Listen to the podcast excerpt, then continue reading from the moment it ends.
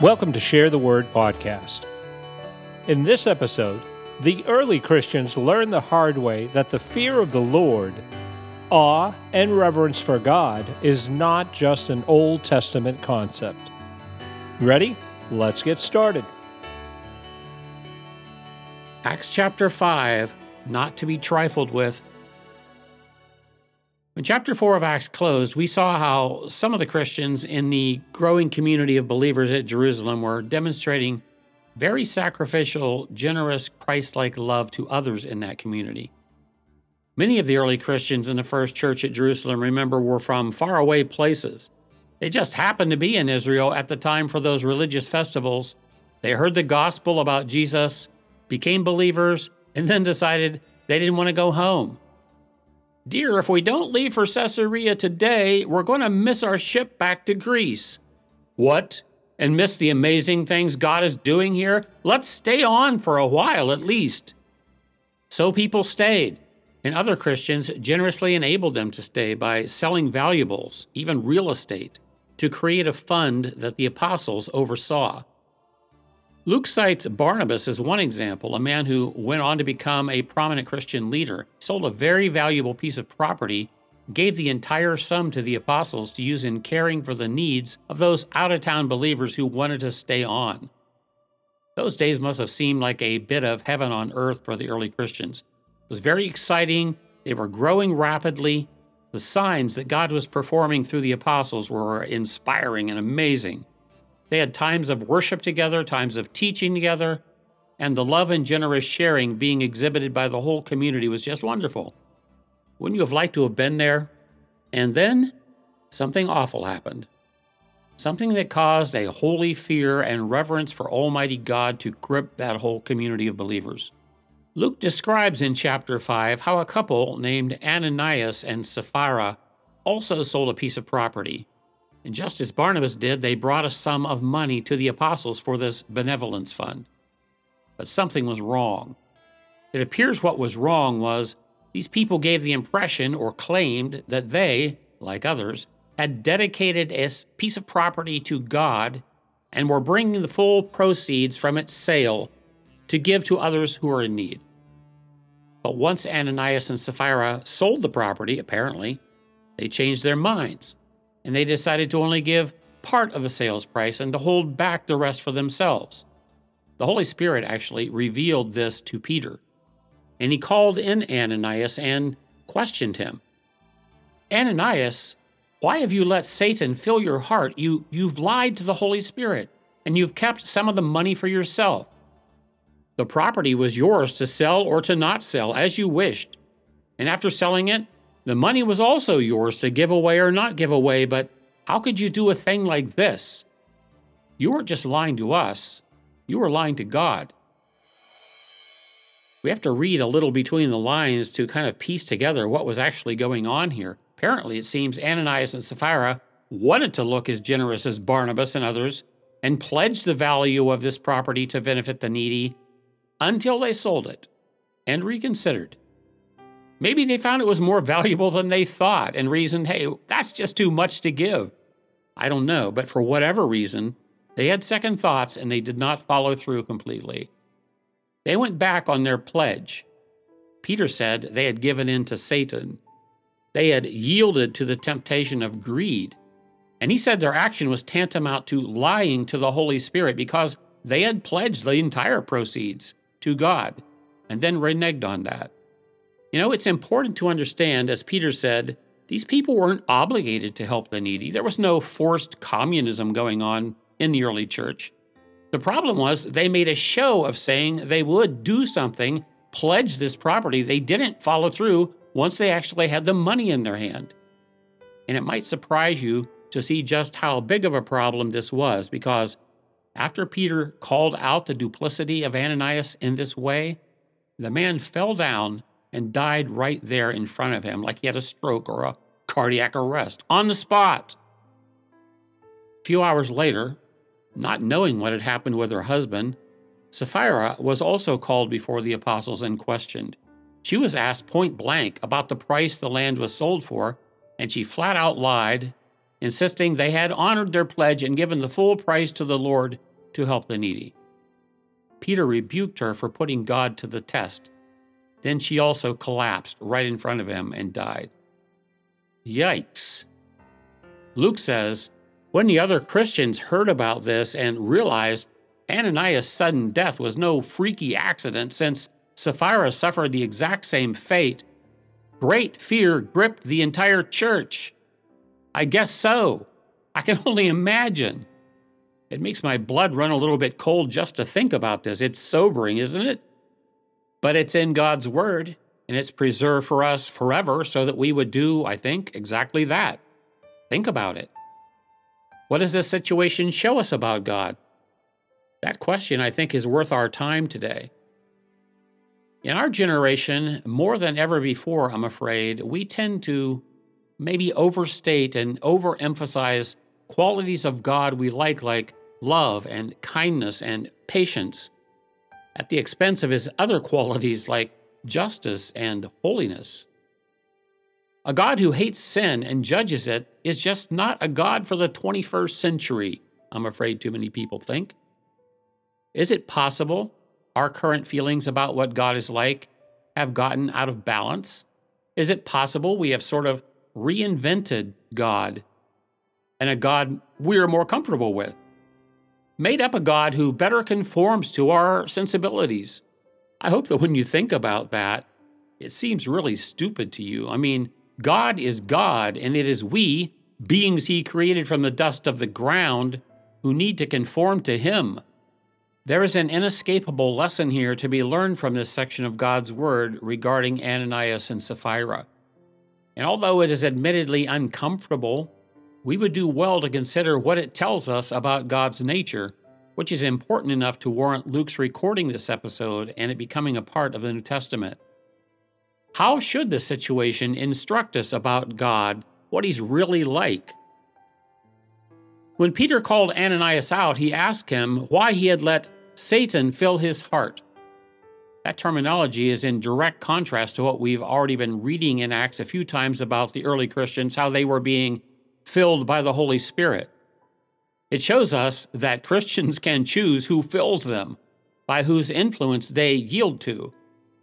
When choices or temptations come our way, as they do almost every day, we can choose to be controlled or influenced by good or evil. We can yield to the Holy Spirit within us, or to the tempter, or to our own evil desires. It's been this way since the Garden of Eden.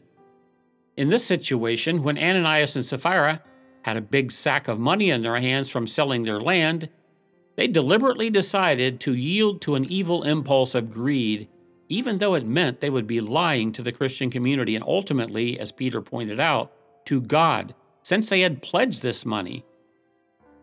Peter asked Sapphira, Why in the world would you test the Holy Spirit like that? He meant, How foolish of you to imagine you could play games with God and test his limits. This drastic public judgment on those two was obviously intended by God to have the impact that it did that is, create a healthy fear and sober them up to make them all remember that God is not to be trifled with. The Apostle John, in his first epistle, in one place, writes about a sin that leads to death. Well, here's an example of that happening if there ever was one. Probably not the example we might expect, but here it is nonetheless. We might reason in this case hey, but they gave some of the money, probably even most of the money, isn't that better than others who probably gave nothing? That obviously was not God's feeling. He was offended at their hypocrisy and their presumption in trying to make themselves look like great benefactors of the needy, all the while lying and holding back some of what they'd promised out of greed. That, and perhaps other things going on in their lives we don't know about, move God to make an example of them, a drastic example of them, an example he must know we sin prone humans need to see. Otherwise, he would not have done it, nor inspired Luke to include it in his account of developing early Christianity. Thankfully, God does not usually respond so drastically to our failures, to our hypocrisy, to the times we yield to those wrong impulses that come into our fallen hearts, into our minds, rather than yielding to the Holy Spirit. Thankfully. Or I, for one, probably wouldn't be here telling you about any of this. There's a scripture from the Old Testament that came to my mind as I pondered this chapter and thought about Ananias and Sapphira and what happened to them. And it's from the wisdom book of Ecclesiastes at chapter 5. And it says there, starting at verse 4 When you make a promise to God, don't delay in keeping it, for God takes no pleasure in fools. Keep all the promises you make to Him. It's better to say nothing than to make a promise and not keep it. Don't let your mouth make you sin, and don't defend yourself by telling the messenger from the temple that the promise you made was a mistake. That would make God angry, and He might wipe out everything you have. Talk is cheap, like daydreams and other useless activities. You remember to fear God. The idea of God getting angry probably comes as a shock to many 21st century people, maybe to you if you're a new student of the Bible. That's because, as I suggested earlier, many people today are being dangerously misled about God's nature. He is a God of love and mercy, for sure, and He's patient, for sure, and He's a lot more than that. And that is plain to see if we make any attempt to understand how He has revealed Himself to us in the Scripture. We discussed the idea of Jesus getting angry, if you remember, back in the Gospel of John. Remember Jesus raging at the wrong things he saw going on in the temple. God gets angry sometimes, and for good reasons. What we refer to as righteous anger. Connected to this is the concept that we just read in Ecclesiastes about the fear of the Lord. It's mentioned very many times in the Old Testament. As in that passage I just quoted, it's, it has to do with keeping a healthy reverence for who God is, because He is also, besides being patient and kind and all of those good things, an utterly holy and righteous being, someone not to be messed with. That's a reality Ananias and Sapphira didn't take seriously enough, and what happened with them was a clear divine reminder it was a warning from God to his people. Vows we make to him and before others are sacred. We should never discount them or go back on them. Our marriage vows, the promises we make when we dedicate our children to the Lord, how about the promises we make to God when we are in trouble and we're pleading for His intervention? Oh God, get me out of this mess, and if you do, I promise, whatever. One big lesson we can learn from Acts 5 is to be careful what we promise God, what we vow. Be careful what we tell God we will do. He takes it seriously. And if we're wise, we will take it seriously too. This is an integral part of His divine nature, which we do well to understand and respect. He expects we who have been born into His family by faith in Christ to be people of truth and integrity. We should never put him to the test by seeing how far we can go and how patient he will be. We should never go back on our vows and promises, rationalizing that we now, for some reason, have a good excuse for doing so. Someone gave me a very wise piece of advice a long time ago, and I try to remember it. He said, Never mistake God's patience for indifference. God takes seriously things that are serious we should not assume that because he has not dropped some drastic judgment on our head, that our hypocrisy or our lying or our breaking promises that we have made to him and others is no big deal. He sees all of these things. He is grieved by them and possibly even angered by them, as he clearly was here in this case in Acts chapter 5. As I'm describing this to you today, maybe there are some things that come to your mind that you realize are wrong, things that you've said or done or promised, then for whatever reason have gone back on. If so, that's something to take seriously, to do whatever you can to try to make it right. The Bible calls that maintaining a good conscience. If this lesson brings something up to your memory, or maybe multiple things, I'd encourage you to determine to do your best to make those things right. That happens by seeking God's forgiveness, and then possibly having to seek the forgiveness of the people that you have hurt or let down. And it may even involve restitution, doing something, giving something to make it right. If the Holy Spirit is bringing something like that up to you now, don't ignore it. Remember, God takes serious things seriously. That's an essential part of his character. And connected to that, remember what someone told me never mistake his patience for indifference. He is very gracious and patient, but he is not to be trifled with or put to the test. Luke goes on to tell us in this chapter how the number of believers kept increasing, even though it was becoming increasingly dangerous to be associated with the Christians. The high priests who ran the temple very much wanted to shut the Christian movement down. They saw it as a real threat to their power and influence, badly wanted to stop its growth, even if it meant killing its leaders, the apostles. So the apostles were rounded up and called before the Sanhedrin again because they had ignored that earlier order to quit preaching about Jesus. Interestingly, there was a one man on the council of great influence, an older man, who cautioned them against acting rashly. That man actually is well known in Jewish history as one of the most esteemed rabbis ever. His name was Gamaliel. He was not from the high priestly clan or someone with political ties to the Romans. Gamaliel was a religious scholar and teacher, pious elder of Israel who was well respected by everyone. At this second hearing, he cautioned the others not to do anything extreme to the apostles. He reminded the others that messianic movements had come up before and many people had gotten involved in them, but they'd always flamed out after a while. His counsel was then leave the apostles alone, release them, in fact. If they're planning and doing these things merely on their own, all of this will soon come to nothing. But if in fact it is from God, we will find ourselves not able to overthrow it and may even find ourselves fighting against God Himself. Boy, that was wise counsel. But the leaders of the Sanhedrin ultimately, I'm sure reluctantly, decided to take it for now, but not before they had the apostles beaten and ordered once again to stop sharing their Christian message.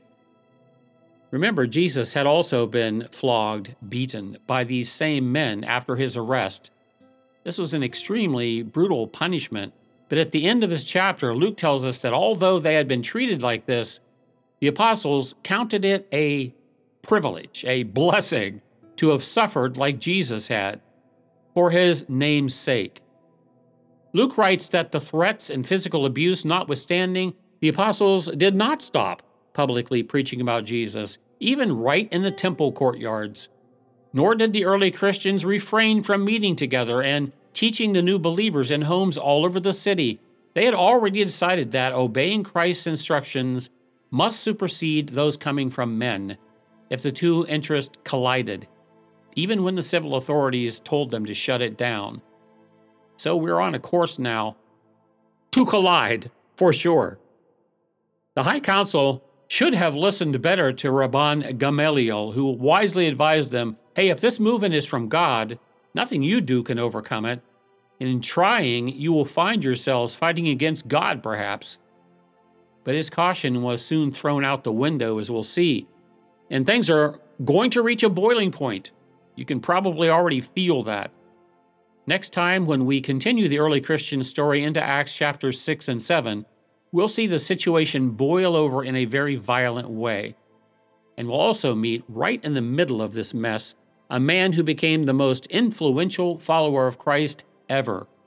Someone you'd never imagine that that would be his future when he first appears on the scene in Jerusalem. I can't wait to tell you that piece of the story. Until next time, this is Paul for Share the Word. Thanks, Paul. You know, as many times as I've listened to each episode, there are still things that I pick up every time I listen again. And by the way, check out our archive at sharetheword.org. Share the Word podcast began in September of 2023, and our goal is to see it shared around the world. If you have friends and family outside of the U.S., please help us connect with them. From all of us at Share the Word, our blessings and prayers go out to all of you.